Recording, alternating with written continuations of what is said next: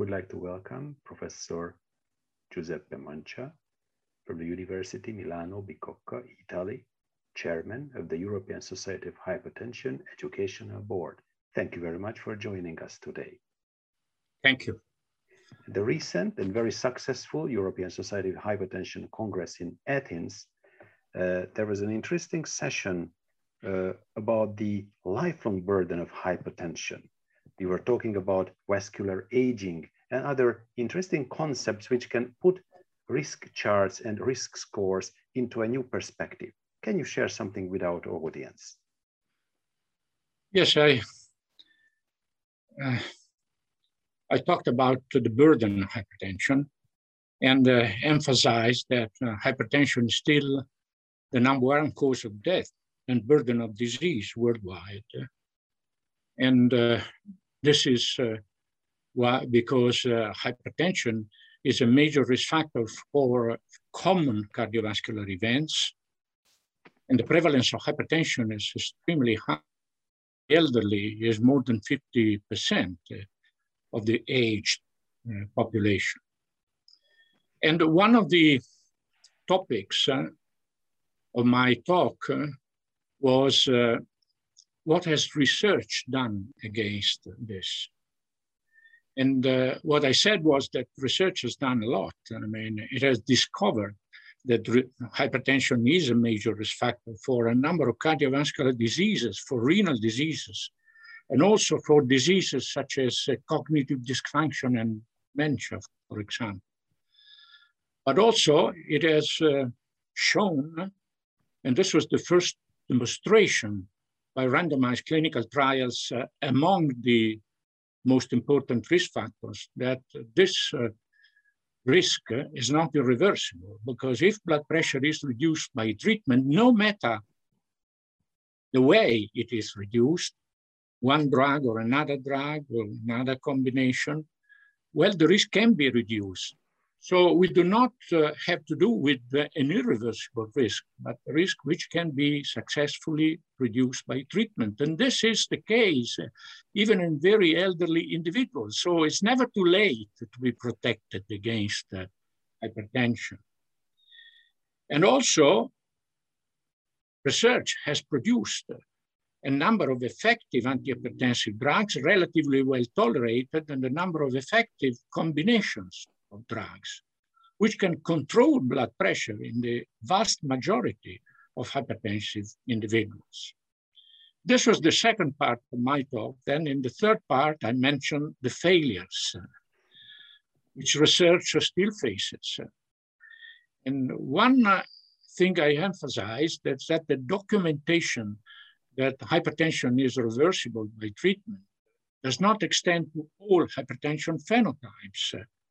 We do have several important phenotypes uh, in which uh, evidence uh, that antihypertensive treatment is beneficial does not exist.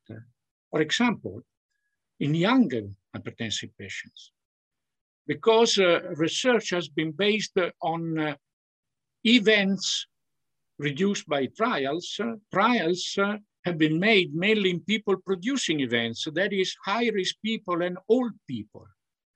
For example, in people age 35 years, 40 years with hypertension, there are no trials. And then several common phenotypes, white coat hypertension, masked hypertension. Well, there is no evidence uh, concerning the effect uh, of treatment and so on so forth. Many, many conditions in which documentation is not available. For example, frail patients, frail hypertensive patients.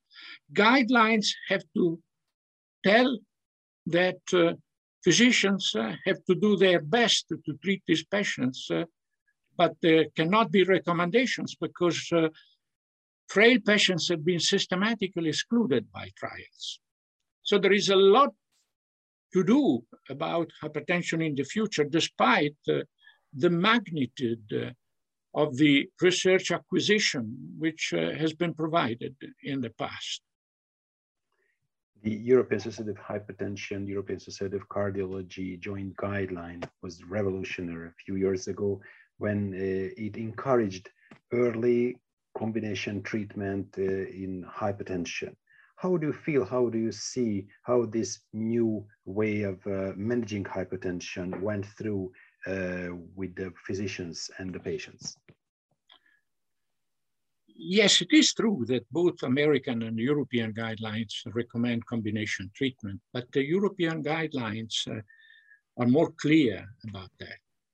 Uh, in the American guidelines, uh, combination treatment is recommended if uh, blood pressure is particularly high as initial treatment. But in the European guidelines, uh, it is uh, recommended very clearly that the majority of hypertensive patients should start with two drugs.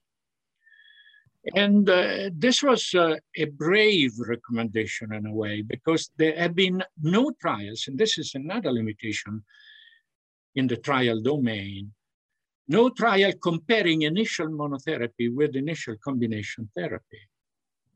So the reason for this recommendation was not based on trial, it was based on uh, real life uh, evidence. That is that in real life, uh, blood pressure control is extremely poor.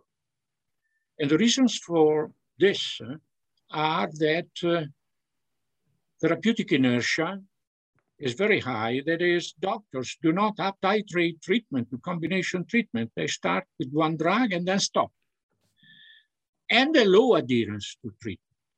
And there is evidence uh, from real life uh, that uh, if we start treatment with two drugs, adherence is better and inertia is bypassed, of course, the inertia problem, because people already take two drugs at the beginning. This has been shown by us in, from the Lombardy database, but also by other studies.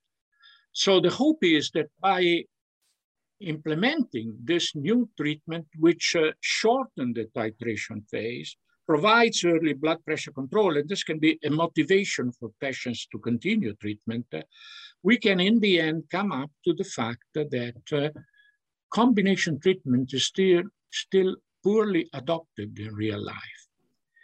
In uh, a study we published uh, in Circulation Research a few years ago, it was clear that in most uh, countries, uh, monotherapy is still the most common treatment strategy. And very recently, the paper is in press, we analyzed a huge number of patients from real life databases in Lombardy. And uh, uh, after three years of follow-up, it was clear that uh, monotherapy is still the most common uh, treatment strategy. With uh, some improvement uh, compare, when we compared a cohort uh, in 212 from a cohort in 215, a cohort in 218. But we're talking about uh, an improvement in the use of combination treatment of two, three, four percent, not more than this. So we're still far away from the goal of uh, having combination treatment as the most important treatment strategy to uh, eliminate the undesired first uh, position of hypertension as uh, the most important cause of death uh, worldwide. What do you think in, in closing uh, our conversation? What do you think how we can convince our colleagues to start treating early and, and using more combination therapy? Yeah, this is a problem. How can we improve uh, uh, adherence? Uh, I think, again, first of all, research has to guarantee a step forward because uh, we still do not have easy and accurate measures to measure adherence. Not so much in research, although re methods used, uh, all of them, are not particularly accurate, but they are methods we can use. But uh, how to predict whether a patient will be adherent or not, or measure adherence uh, at the patient bedside by the individual physician, measurements are not available. Uh, asking the patient, like tossing a coin, I mean, uh, this is the case also uh, if we question relatives. Uh, methods uh, that can be used in research, uh, for example, pill counting or things like this, I mean, they cannot be used at the patient bedside. And even methods that have been proposed, for example, measuring the concentration of drugs in the urine or in blood. Well, how many times we can do this? Which is complex and particularly expensive, by the way well, maybe once, twice, three times. But adherence is a very dynamic phenomenon. A patient can be adherent uh, the first three months or three months and then not adherent at all uh, in the following time. So we need the dynamic measures of adherence and th these are not available. And then there is the question of the factors responsible for non-adherence, which can vary from country to country. For example, costs factor are quite important in some countries, but not in other countries in which uh, there is a public healthcare system. And many methods, many uh, factors are really can be unexpected in a way. So this is something uh, which uh, will be probably the most important practical issue for the future.